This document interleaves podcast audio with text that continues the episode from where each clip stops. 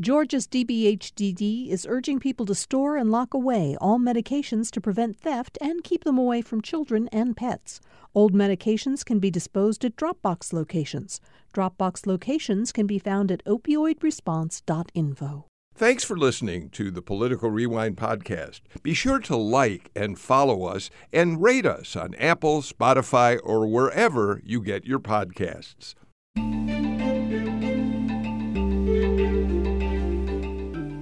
Thank you all for joining us for another edition of Political Rewind. I'm Bill Nigut. Um, you know, we're coming to the last week or so of Women's History Month. Uh, I think if you listen to the show regularly, you know, I've never been this, a fan of how we have these months where we sort of say, oh, well, this month we'll talk about women. Uh, this month we'll talk about African Americans, because as you know, on this show, we think we need to talk about uh, people of all diverse types uh, throughout the year. That said, this is the last week of Women's History Month. And what's the reason I'm mentioning it today is that the alliance that uh, oversees the themes of Women's History Month this year chose as their theme, Celebrating Women Who Tell Our Stories. And they say the theme honors women in every community who have devoted their lives and talents to producing art, pursuing truth, and reflecting the human condition decade after decade. And I can't think of a better description of our very special guest today. She is now V. Uh, you may remember when she was Eve Ensler in nineteen ninety-six, uh, she burst onto the scene when she performed her one-woman show, wrote and performed her one-woman show, The Vagina Monologues, which opened women's eyes, and for many men like me, to um, realities about women's lives, their um, subjugation in terms of violence against them, rape and assault, um, their lack of understanding of their own bodies. Um, she has since then gone on to be one of the fiercest warriors on behalf of fighting violence against women, helping women heal in the world Uh, today. And she has a brand new book called uh, Reckoning, which we're going to talk about in a few minutes. But just a, a couple more brief notes about uh, V. Um, in twenty eighteen, the New York Times said that no recent hour of theater has had a greater impact worldwide than, um, than The Vagina Monologues, calling it one of the twenty-five best American plays since Angels in America, which is saying quite a bit. Clearly, Charles Isherwood, in a, uh, a look at the play, said probably the most important political theater of the last decade. He wrote that in like two thousand six. He also said something kind of funny about it. He said, Vagina Monologues over the years has been produced in so many countries, in so many languages, that it rivals Starbucks as an international brand. Um, so we're very fortunate to have V on today to talk about her life and her new book, Reckoning. And joining me for this conversation is former state Senator Jen Jordan, who, as I think all of you know, has been a fierce advocate for women's rights and uh, was was um, uh, uh, fierce in that regard during her tenure uh, in the Senate. So, Jen, uh, let me say a quick hello to you, and then we'll bring in V. Yeah, I'm so excited to be here. Really, really necessary conversation this morning. Um, V, thank you so much for uh, being with us today. We're we're thrilled to have you here. Well, I'm thrilled to be here. I was laughing at um, your Starbucks reference. Um, the difference between um, V-Day and Starbucks is we actually believe in unions, and um, we don't we don't brand people. Um, we we we uh, expand. We don't brand. So, um, that, yeah, good, good. I'm glad you point that out. I do want to say, uh, you know, we know that for those people who listen to the show live at nine in the morning or the repeat at two in the afternoon, if you have little kids around and you're uncomfortable with hearing words like them hearing words like vagina and the like, you may want to turn the radio off or turn it way down. If you're listening to the podcast, uh, which most of you do, just play it in your ears. That way you don't have any problems at all. Um, V, Uh, we'll talk in a few minutes about why you no longer call yourself Eve Ensler. But but if I may, can we go back to nineteen ninety-six? And I, a quick personal story.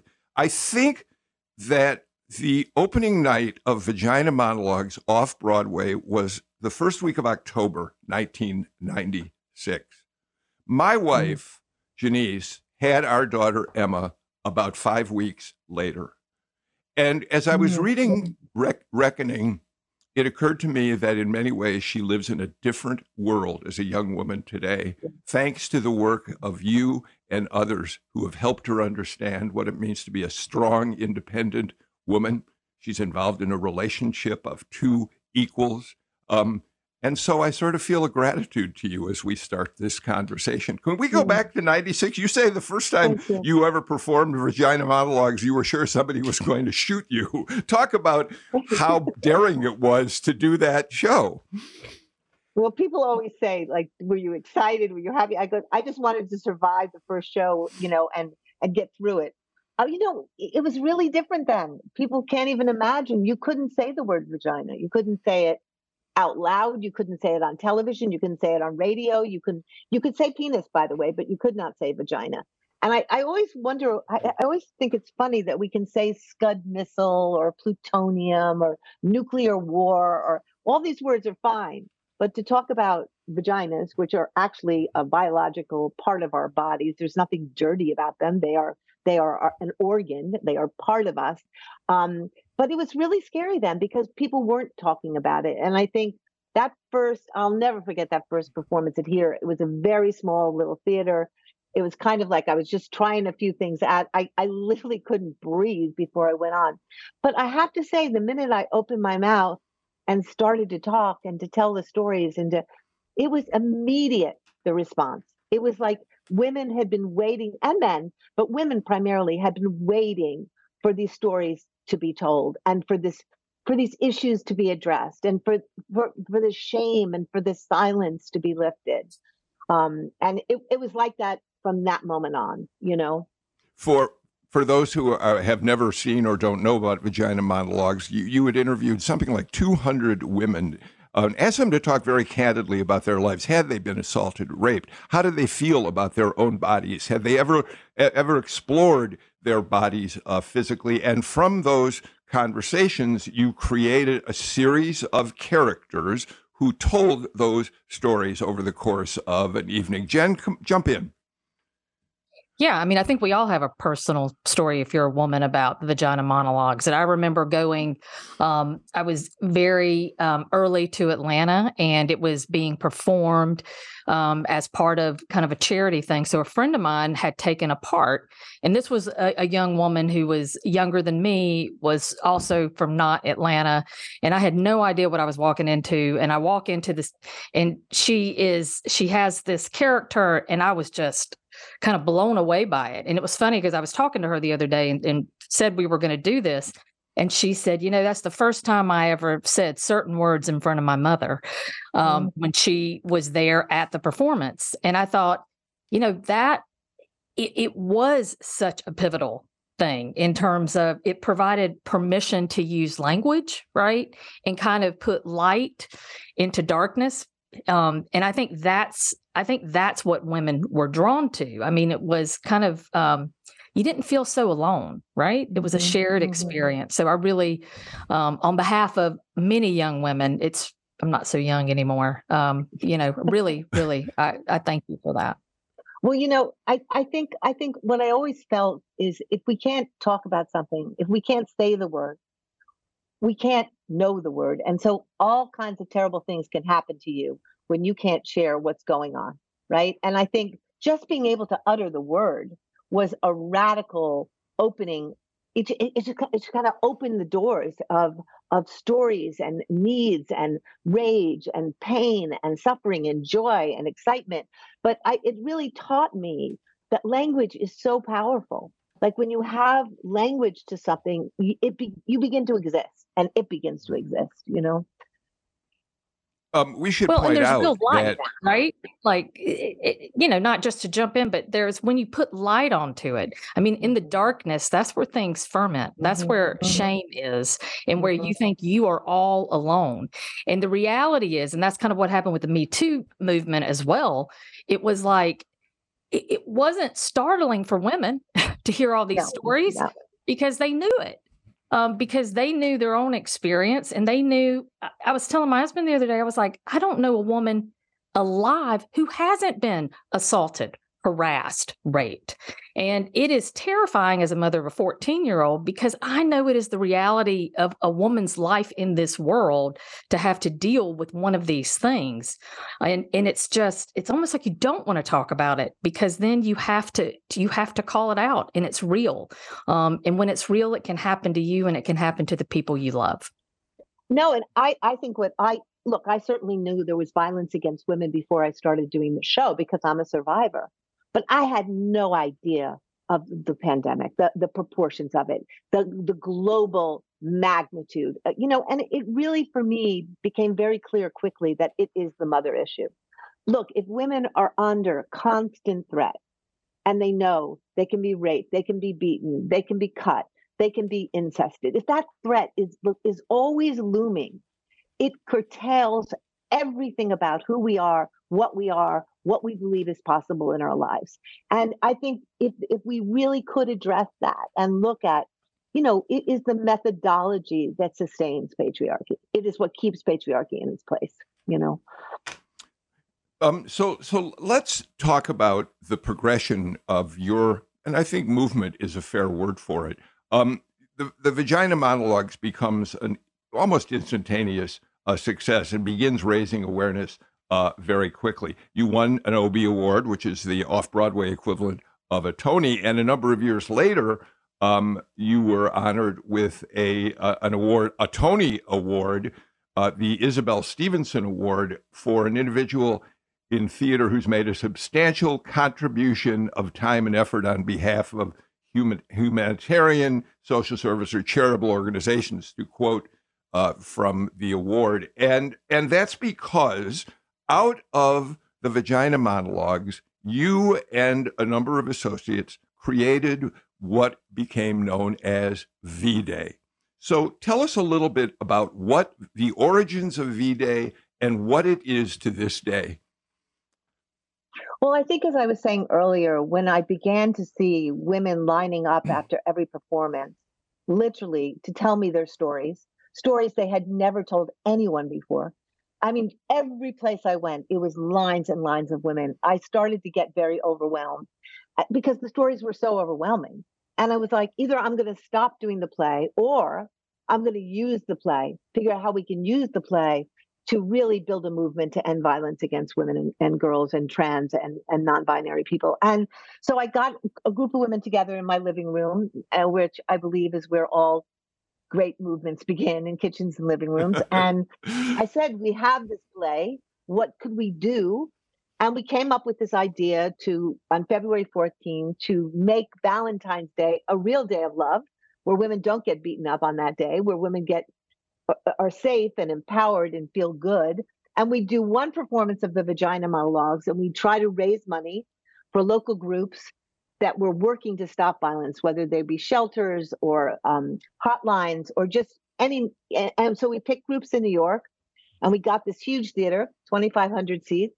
And I asked all these amazing actor friends, Glenn Close and Whoopi Goldberg and Susan Sarandon. And um, it was just amazing who showed up. And we performed the show, and everyone was petrified because no one had ever done it. I, I, everyone was just like holding hands back on stage and screaming every time anybody went forward. And that night, twenty-five hundred people showed up, and it was like we blew the roof off the theater. But what was very exciting is we raised a lot of money for those local groups, and we realized we had a model that we could use the play all over the world to raise consciousness and raise money. And and and be connected to local groups, like you were saying in, in in Atlanta. You you know what we then did is said, okay, Karen O'Bell, this wonderful young woman, said, I'm going to bring this to colleges. Another woman said, I'm going to bring this to communities. Another woman said, I'm going to make vagina pajamas. Another woman said, it was like everybody just had an idea, and the seeds just kind of went, went were winded all over the planet. And within within a year, you know, every year. Um, People would sign up to do the show. They would perform it in their local community. All the funds that got raised, I gave the play away free. All the funds that got raised went to their local groups. And every year it just grew and grew and grew until thousands of places were doing it. And over the course of these years, twenty-five years, we just celebrated this year, we raised, I think we've raised one hundred twenty million dollars. And all of that's gone.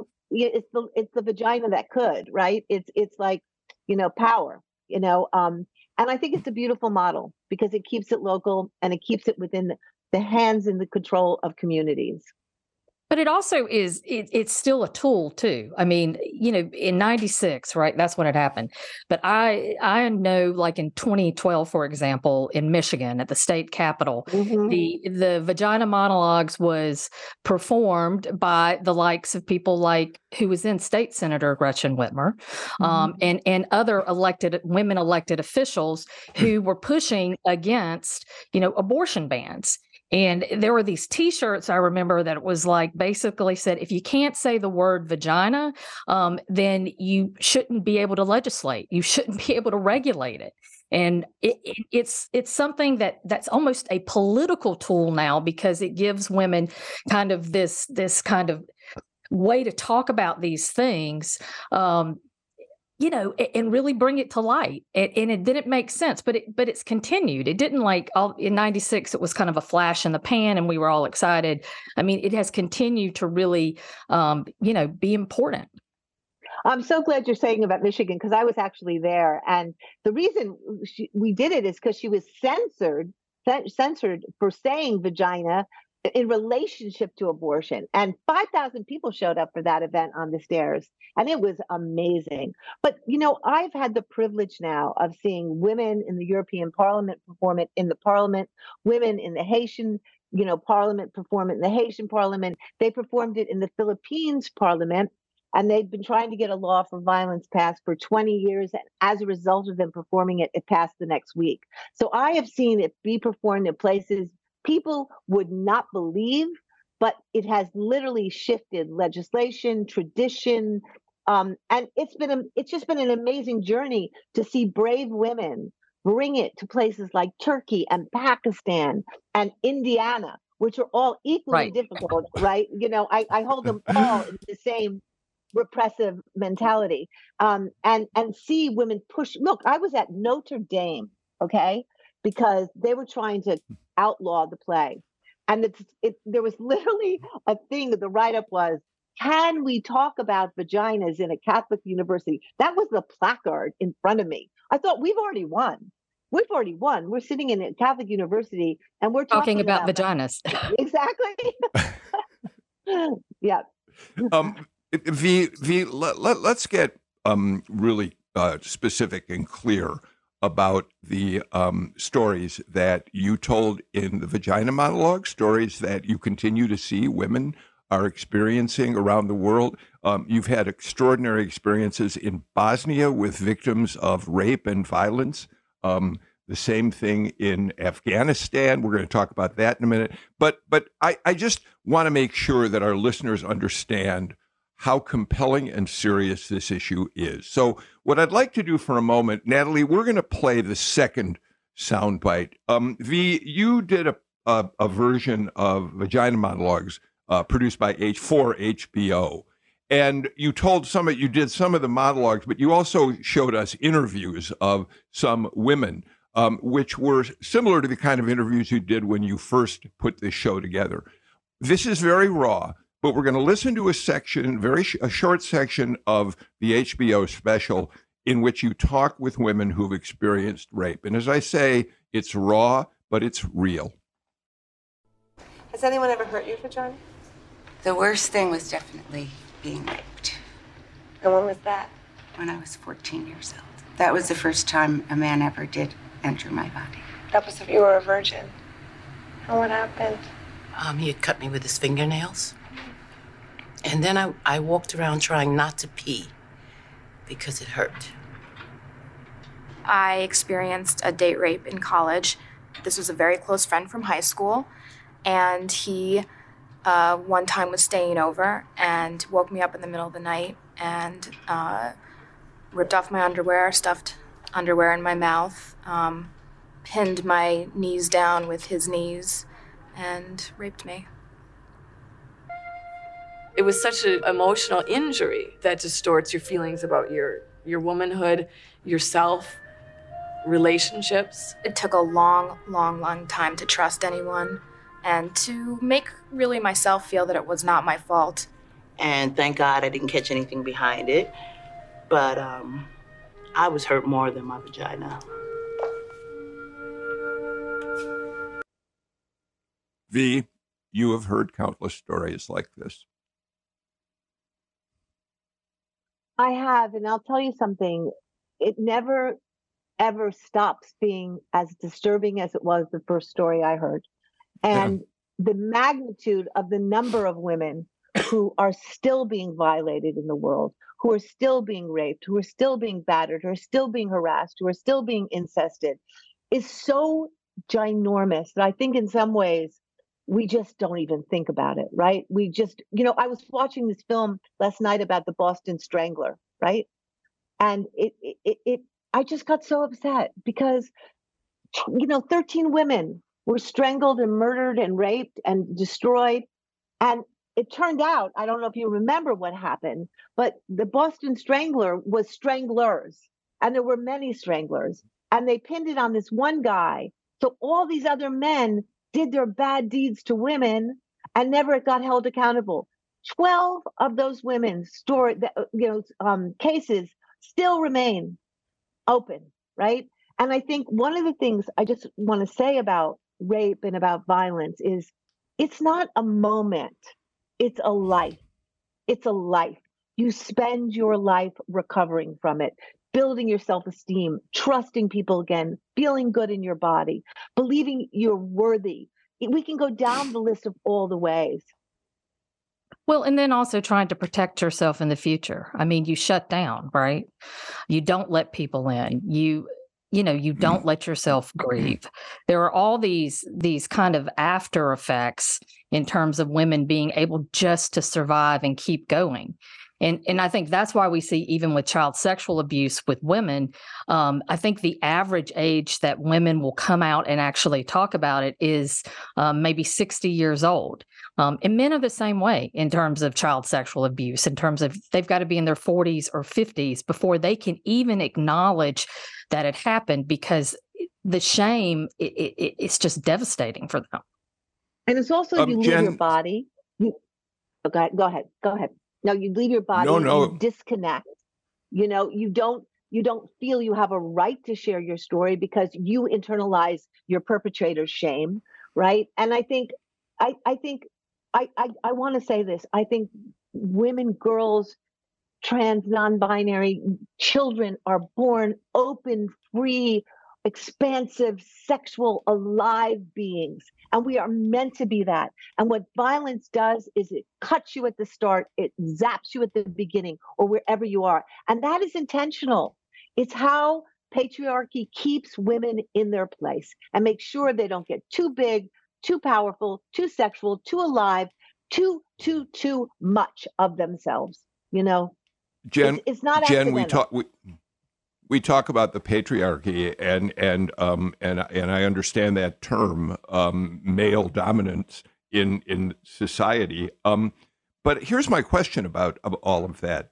To you know, with so many women experiencing assault, um, as as you and V both talk about, to what extent is our society, whether it's here in Georgia or, or cities across the country, to what extent Uh, is is law enforcement, the courts, how, to what extent are we getting better at going after the perpetrators of crimes against women? Or are we not getting anywhere at all, Jen? It, it just depends, right? It is so based on who's in power, right? Who is making the decisions? I mean, there are some police departments, for example, that are doing incredible work in terms of hiring or training their police officers with respect to sexual trauma and interviewing, um, you know, victims of that, because it's a very different type of trauma um, than other kind of crime victims. And so, you know, there are people out there doing the work, but the problem is as soon as kind of who's in power changes, um, then any of kind of the, the progress we've made, it gets completely um, pulled back. And so it, it is it is a tremendous problem. But I'll, in terms of patriarchy, it, and I always have like a I, I go back and forth in my head about it, right? Because I don't want men just as a whole for us just to say they're bad, right? Like, my husband's incredible. I am raising this incredible son. And it, I saw this kind of play out with the Kavanaugh hearings, right? That that there's an either or choice. Either you're for men um, or you're against them, right? And it really, you know, that's what I think people struggle with. It's like when they hear the word patriarchy, it's like, well, I don't hate men, right? I love men, right? Like, you know, but, but I think I think parallel to that is patriarchy is a system. It's not men. It's a systemic paradigm that believes there are some people who have the power, and they are usually men, who control things and determine things, and other people who must obey and are beneath them. But men are victims of patriarchy as well. Yeah, I, I, I absolutely believe that to be the case, as a matter of fact. I, look, I've got to get to our first break of the show. We're going to continue in just a moment with Jen Jordan and V. And in fact, we're going to talk about why V instead of Eve Ensler, among other things, on today's Political Rewind. Thanks for listening to Political Rewind. If you like this show, you'll also like Georgia Today. It's a daily podcast from G P B News, bringing you compelling stories and in-depth reporting that you won't hear anywhere else. Join me, Peter Biello, for this quick and convenient way to get the best of G P B News' extensive coverage of the topics that matter to you, delivered directly to your device every weekday afternoon.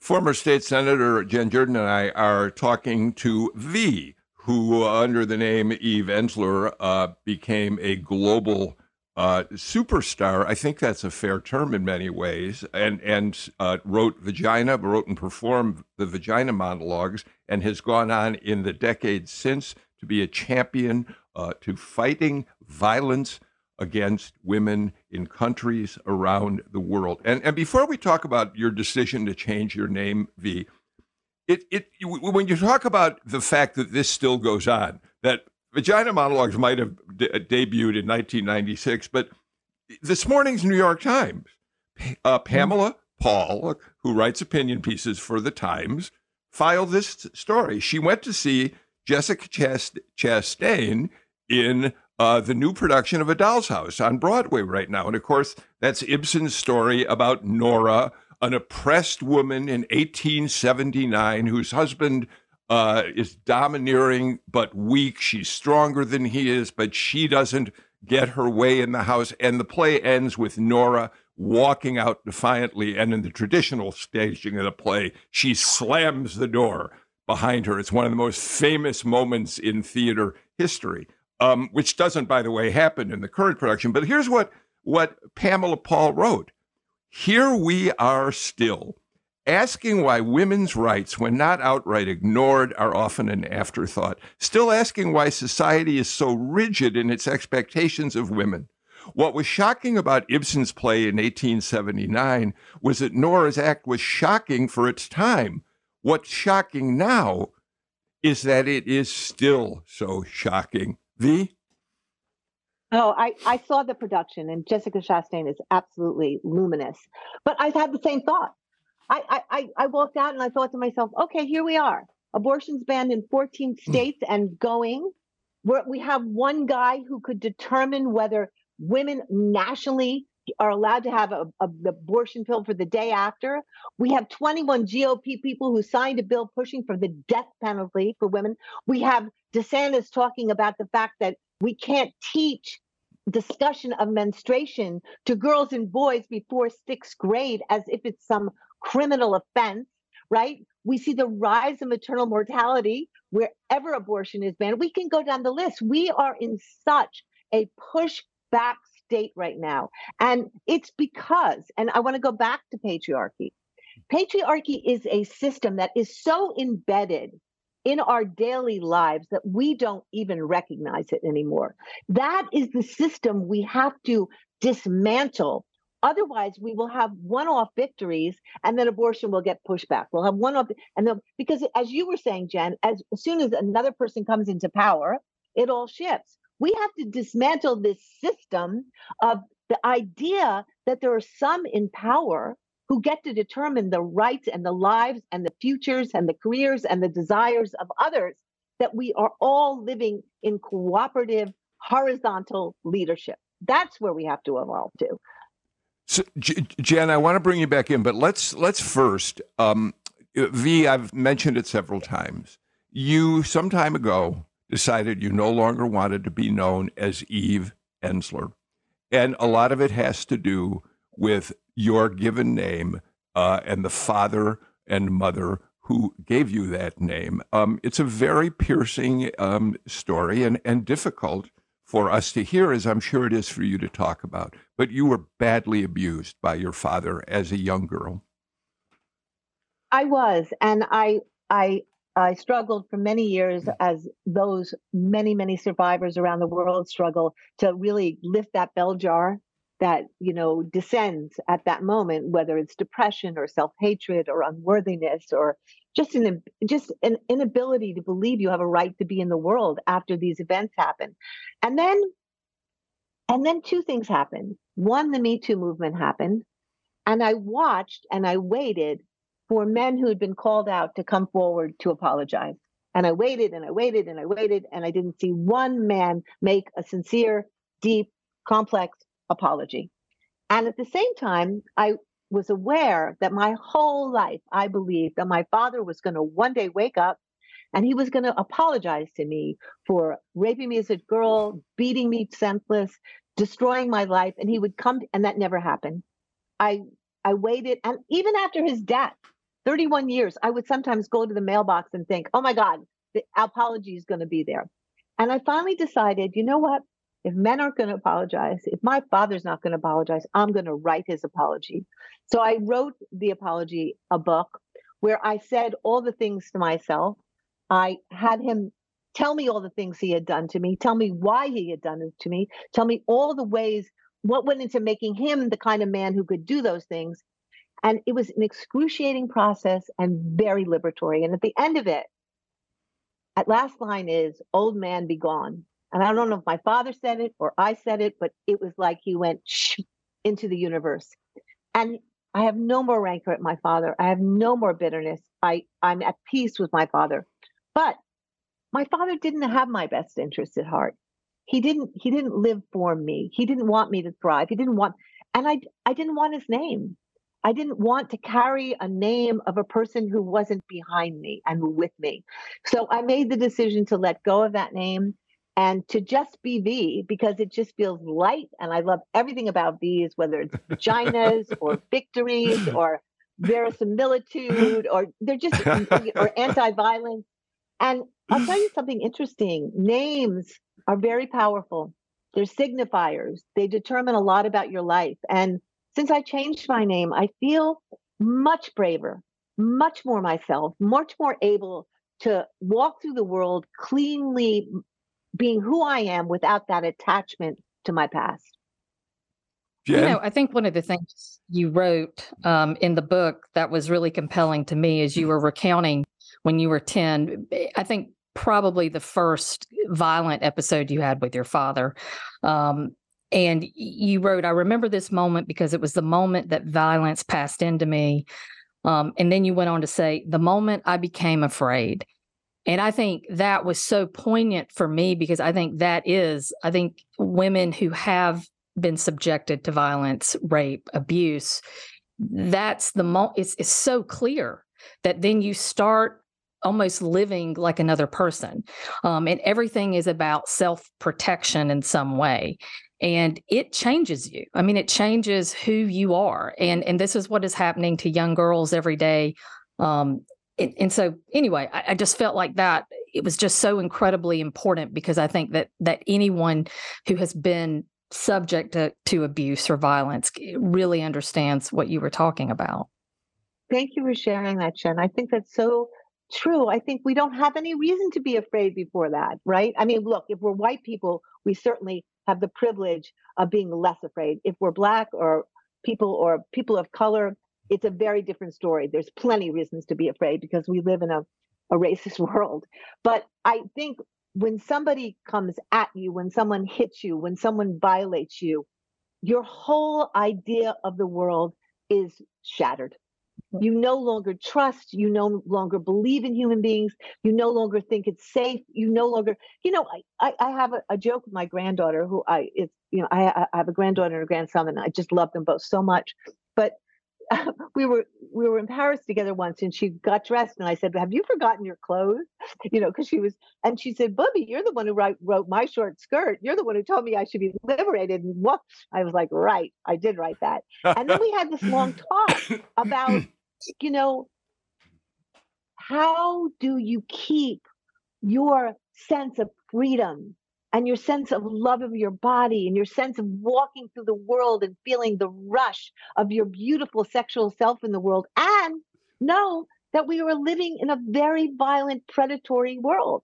And it's so complex to even share that with my my grand my grandkids and and and make them feel like, oh my God, I, I'm I'm I'm changing your idea of the world. But at the same time, you don't want your kids to be unprepared for what's out there. So it's a very well, it's a very weird balance, you know. Well, it is a weird balance. Knowing, uh, having raised uh, with my wife a daughter who's now twenty-six, and as I said at the beginning, um, I think she's benefited from the many things that you and others like you opened up for her as a free and independent woman. I want to talk about another aspect of your name, Eve Ensler.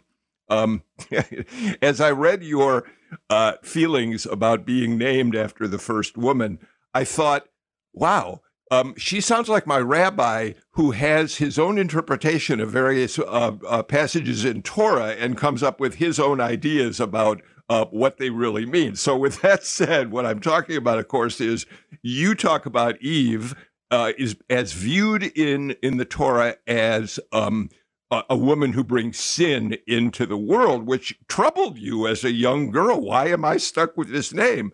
But then you went on and you developed your own interpretation of Eve. Just tell us briefly about that. I'm so happy you're asking me about that. Um, you know, it's it's a burden to be a six-year-old who's brought sin and death and and and you know and been exiled from the garden, and you're responsible for it. But then, it, and then it, I saw this image of uh, a thirteenth century painting where the snake and Adam and Eve were standing there, and the snake was wrapped around a mushroom tree. And it suddenly hit me, oh my God, the tree of knowledge was a psychedelic mushroom tree. And that is why God said, do not eat of the tree, because you will become God like me. You will see what I see. You will enter the realm that I live in. And so Eve, listening to her deepest sense that there was a garden before the Father's garden, before the meme garden, there was actually a mother's garden, which was earth, that was this beautiful place we were born into that didn't need to be tamed, that we didn't need to have dominion over, that we were one with. She ate that mushroom, and she realized, she went back to the mother's garden and realized where she needed to be, and generously shared the mushrooms with Adam because she wanted Adam to be with her. And I think Adam had the joy and bliss of it, but was already baked in patriarchy and had to go back and be with the father. Well, what's interesting is that, okay, what's interesting is that having been raised Southern Baptist, the idea of original sin and women really being the problem, um, you know, having to break away from that and, and kind of reprocess, but it's still being used today because a lot of kind of mistrust of, of women and, and a lot of, you know, trying to hold them down, you know, folks go back to the Old Testament and specifically Eve, um, that she really is or was the problem. And, um, you know, I, I kind of like your variation a little bit better. No, she was our first yeah, I- whistleblower. She blew the whistle on that fake garden. That's uh, with that. With that said, I have got to get to the final break of the show. We'll be back with more with V, whose new book is Reckoning, and Jen Jordan.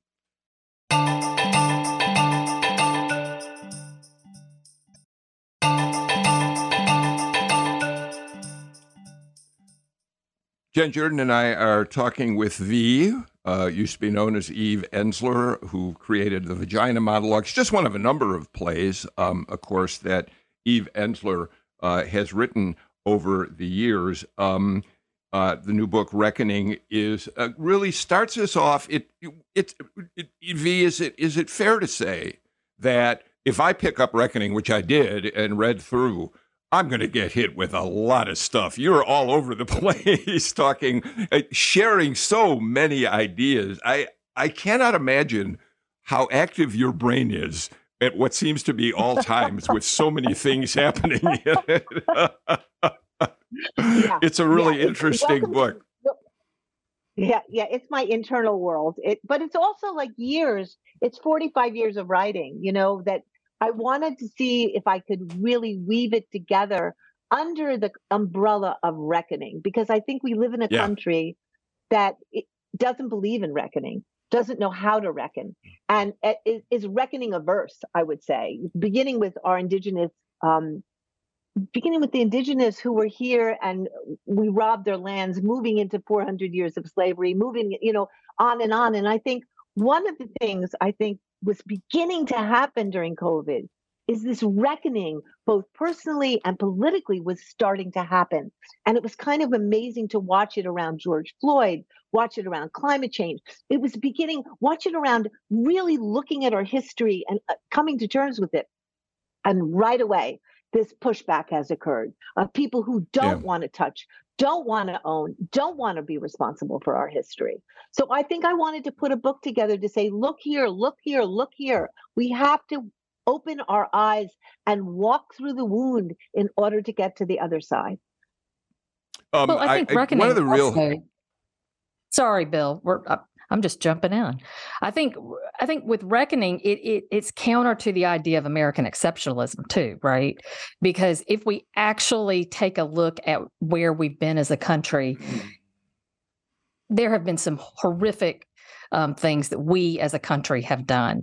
And so to reckon with all of that means you you have to you have to put light on it and accept it and move forward. And it's just kind of counter to to even how we're raised culturally in terms of, of patriotism and country and all of that. Well, that goes back to um, apology, right? And and being part of a patriarchal model of never looking at what you've done wrong, so that you apologize for it, reckon with it, and move on. And and I'm just thinking about the twentieth anniversary of Iraq. I was having breakfast with Barbara Lee the other day, our congresswoman, the only congresswoman who voted against both those wars. And I looked at her and I just started crying, thinking of what that war, those wars have wrought, what they have brought, and how we still haven't reckoned with them. We're moving into more wars and more wars, and they license the authority to just go to war anytime we want to go.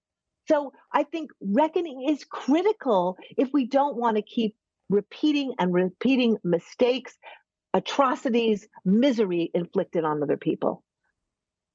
Um, v, uh, as we, we've, we've got some time left, but we are uh, getting toward the end of the show. And if I may, Uh, I'd love to talk with you about uh, City of Joy in Congo. You talk about wars. You talk about a country wrecked by violence and uh, warfare, uh, slavery, subjugation. You can go all the way back to the rubber plantations and see how the uh, people of Congo were badly abused as they um, uh, extracted rubber from trees uh, in the interests of the capitalists uh, who were um, um, uh, taking all of the riches of the country.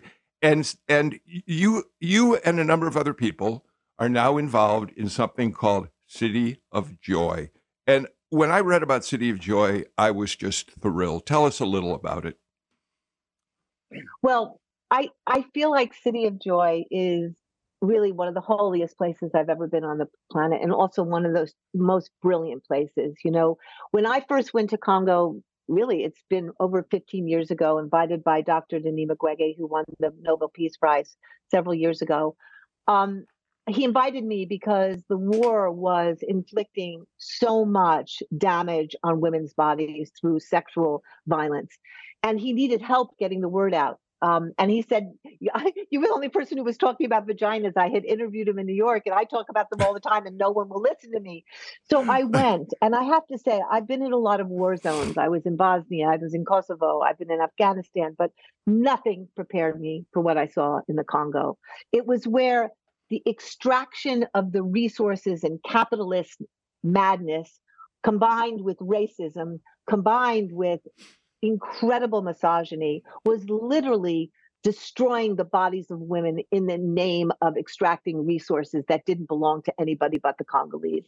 And I spent a, quite a bit of time there um, with my sister, Christine Schuler Desgriever, who is the person who runs City of Joy, is an extraordinary activist and leader. And we we spent time interviewing women there, asking them, what did they want? What do you want? And they said, we want a place where we can change, where we can grow, where we can heal, where we can become leaders. So ten years ago, with the help of my board, uh, Pat Mitchell, who I know all of you know so well, she's a Georgia, a Georgia person. Um, you know, with my board, with all all our people, really helped us raise the money to turn over and and and and and support the women of Congo, opening this extraordinary sanctuary for healing and revolutionary center. And we've now graduated close to two thousand women who have gone on to be incredible leaders in their community, like transforming people. The place is so beautiful. It is so full of joy in the midst of so much. The war is still raging. It's still going on, but it, there's a jewel in the middle of it, where this new energy is being born every day and literally spreading all around it, you know, teaching us that wherever you are, if you transform that place to become a place of love, to become a place of, of, of care, to become a place of connection, you begin to infect everything around you. It's an extraordinary story. Um, and you had experiences in Bosnia with women who had been the victims of uh, terrible rapes and sexual abuse. I think a play came out of it. Necessary Targets was a play you wrote yes. after your experiences in Bosnia. So it is, Jen, it's extraordinary to think about this woman, V. Eve Ensler, in nineteen ninety-six, gather stories about these women. And here we are more, you know, decades later, and there are women around the world benefiting from the work that she and allies have been doing, Jen, to help women uh, wherever they can. Well, benefiting, but I think she's also continuing to show light on how it continues. It isn't just a point in time, um, as V indicated. It is it is ongoing. It is a constant um, struggle for every new generation of women and girls. And I think that's what's important, right? It's not just one thing, one moment. Okay, we got this done. Now we can sign off. Um, and I know that you still are doing work and talking to women um, in Afghanistan. Yes, I am. And I, I love that you said that, Jen, because what we know about patriarchy is we move forward, it pushes us back. We move forward, it pushes us back. Because until the system is unraveled, I, I, I got this astoundingly disturbing email yesterday from Afghanistan. And I, I don't think I have time to read the whole thing. But what I will say is it basically was talking about the fact that there was a little boy on the street who was washing cars early in the morning. And this, one of our sisters there went up and said, why are you washing cars when you should be in school? And he said, I have four women in my family and none of them can leave the house. They can't go out um, because if they do, um, they can't go to work. They don't have jobs. And so she went to the house and all the women were huddled in a corner, freezing cold.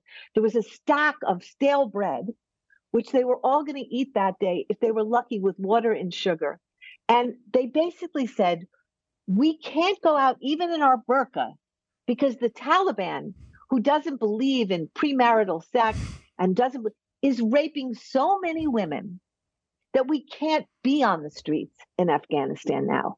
So we know five years ago in Afghanistan, we had a center there. Women were being educated. Women were free. Women were beginning to evolve. And here comes the Taliban. The U S leaves without any protection, without any forethought. The Taliban's there, and they're back in the dark ages. And it happens like that. Look what's happening in this country with abortion rights. It happens overnight. So we have to be vigilant. We have to know that until the system of patriarchy is demand- dismantled, it is an ongoing struggle, an ongoing work to keep women, trans and non-binary people free and safe.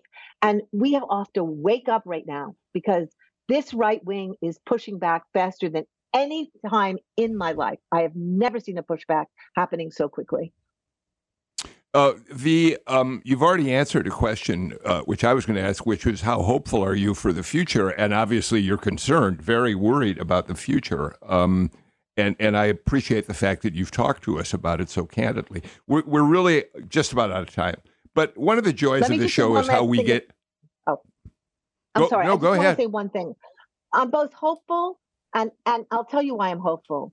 We have a massive movement called V-Day and One Billion Rising. There are women all over the planet. sixty thousand women workers rose up in Barcelona this week. Teachers are rising up in L A. We are seeing women across this planet organizing. We had more risings this year in O B R than we have in the last ten years. I believe in the power of movements and coalitions, gay people, L G B T Q people, um, Black people, brown people, Asian people, women have to come together, and we have to fight as one against the forces that are trying to tear us down. V, what an hour. I am so grateful to you for uh, joining us for today's show. The new book is Reckoning. By the way, I got a note from the artistic director of a theater here in Atlanta named Horizon Theater, who was very excited when she heard you to say, she did her show, Vagina Monologues, at my theater in nineteen ninety-eight in Atlanta. Lisa Adler. And they, That's and they right. invited me long before anyone. Long before anyone. That's... They were very brave. Uh, Jen Jordan, I couldn't have asked for a better partner for today's show. We're completely out of time. Back again with a brand new show tomorrow. In the meantime, I'm Bill Nigut. Please take care. Stay healthy and take care of each other. Bye, everybody.